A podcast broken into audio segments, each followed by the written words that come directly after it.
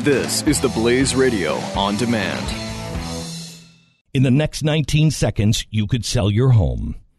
Okay, it's I mean it's not going to sell your home. I mean this, but it, you're going to take a big step toward getting it sold.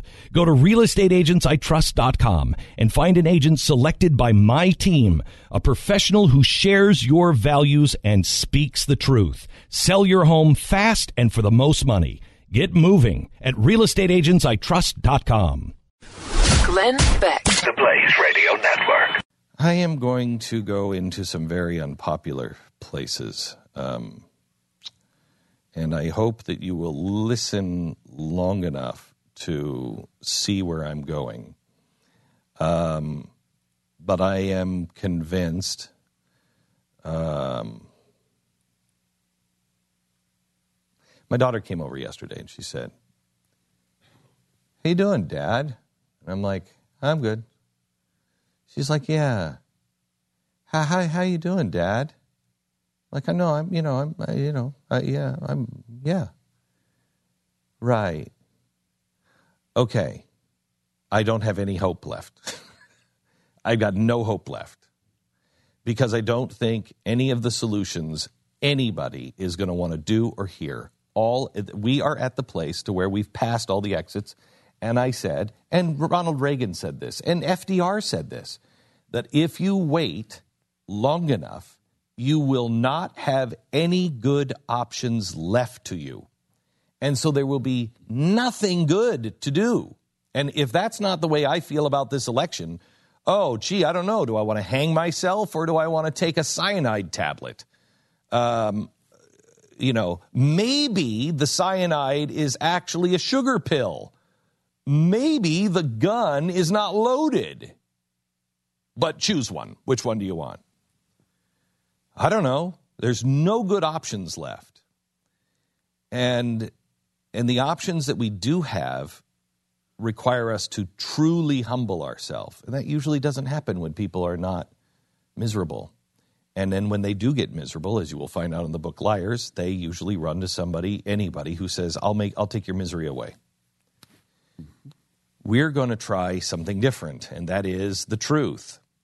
We're not listening to each other. And instead, we're just going for sound bites. And the Blaze really did a great job of this last week. We were not looking for, in fact, the guys came in, you were all three on vacation. None of the guys had heard the story that we shared Friday morning of the, the guy who was the last marcher in Dallas, who was marching down the street for justice and equality with Black Lives Matter. Mm-hmm. And he hated the cops and he wanted to make their life miserable. And he knew all these squad cars and all the cops had to follow him because he was the last, they couldn't pass him.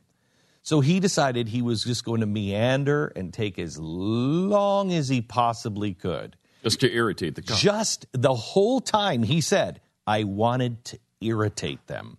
I wanted to stick in their craw. Was, that was his personal po- protest. being lippy back and forth. Yeah, I mean, he was not. He is not a fan of the cops.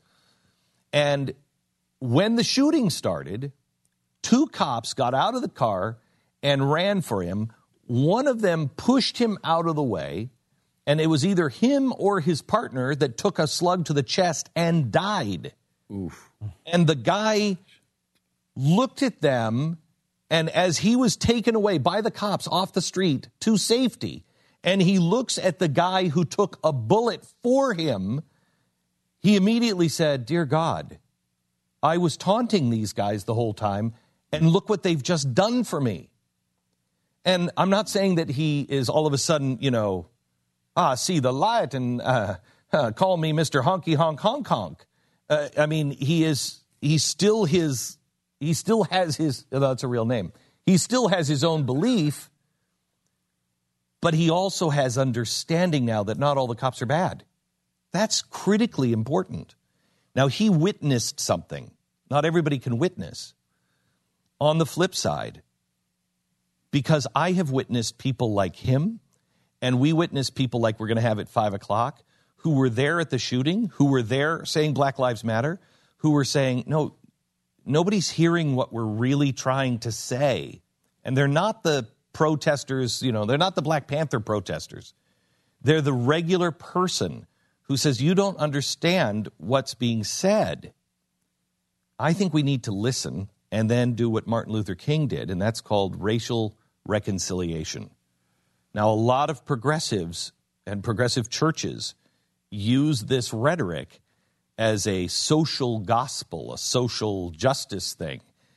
That's not what it is. That's not what it has to be.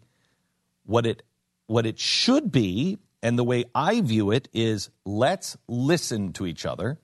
Let's not try to win an argument. Let's understand the other side completely and then talk to people who will then listen to our side and understand what we're trying to say completely. When I can say back to them what they're feeling and they say, yes, that's, yes, now you have it, then they need to listen to me and, and they need to listen so long where they can parrot back what I'm saying and I say, yes, you have it. At that point, we can have a discussion and say, okay, the Blaze last week was not going for the headlines. We were not going for the the sexy scoop. We weren't going for the we were looking for the places where we could unite and not the places that were dividing us. I don't know if anybody else was doing it, but that's what's happened. That was what was happening in my building here in Dallas over the last few days. So maybe I have a different viewpoint we're starting today with that. Then tomorrow, on tomorrow's show, you guys should stay for these two shows. Um, tomorrow's show, I have a guy who is a Pakistani gay Muslim. Now, I don't know exactly how that works. Um, and he might be question number one. Right, right. Um, but he is a guy who is Islamic and believes that everybody makes the Islamic faith look bad. Um, and he has written to me probably for the last four months, maybe back and forth. And um, he wrote to me and he said, I just want somebody in the media who actually is intellectually curious and will ask questions and then listen to the answer because we've got to come together or we're going to kill each other.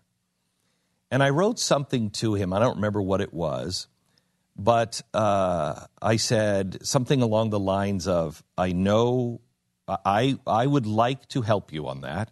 I'm not saying that we'll agree on anything, but I know what it's like to be made into a cartoon character and not listened to because the media has decided what you are. And so I'm open to having a further discussion with you. When I decided to bring him in was when he sent me an email. He took my letter and wrote to a friend of his and said, Wow, look at what Glenn Beck just wrote to me. She wrote back, his friend, she wrote back, Look at how this egomaniac bastard made it about him. They're all alike. And he wrote to me and he said, Holy cow, even my friends don't get it. And I thought that was such a moment of honesty where he would take his own friend and say, No, no, you're wrong. He's right. That we decided to have a conversation. That is tomorrow. So we're going to have some really frank, hard conversations because that's the only way out of it in a peaceful way. Glenn Beck. The Blaze Radio Network. In the next 19 seconds, you could sell your home. Okay, it's I mean it's not going to sell your home. I mean this, but it, you're going to take a big step toward getting it sold. Go to realestateagentsitrust.com and find an agent selected by my team, a professional who shares your values and speaks the truth. Sell your home fast and for the most money. Get moving at realestateagentsitrust.com.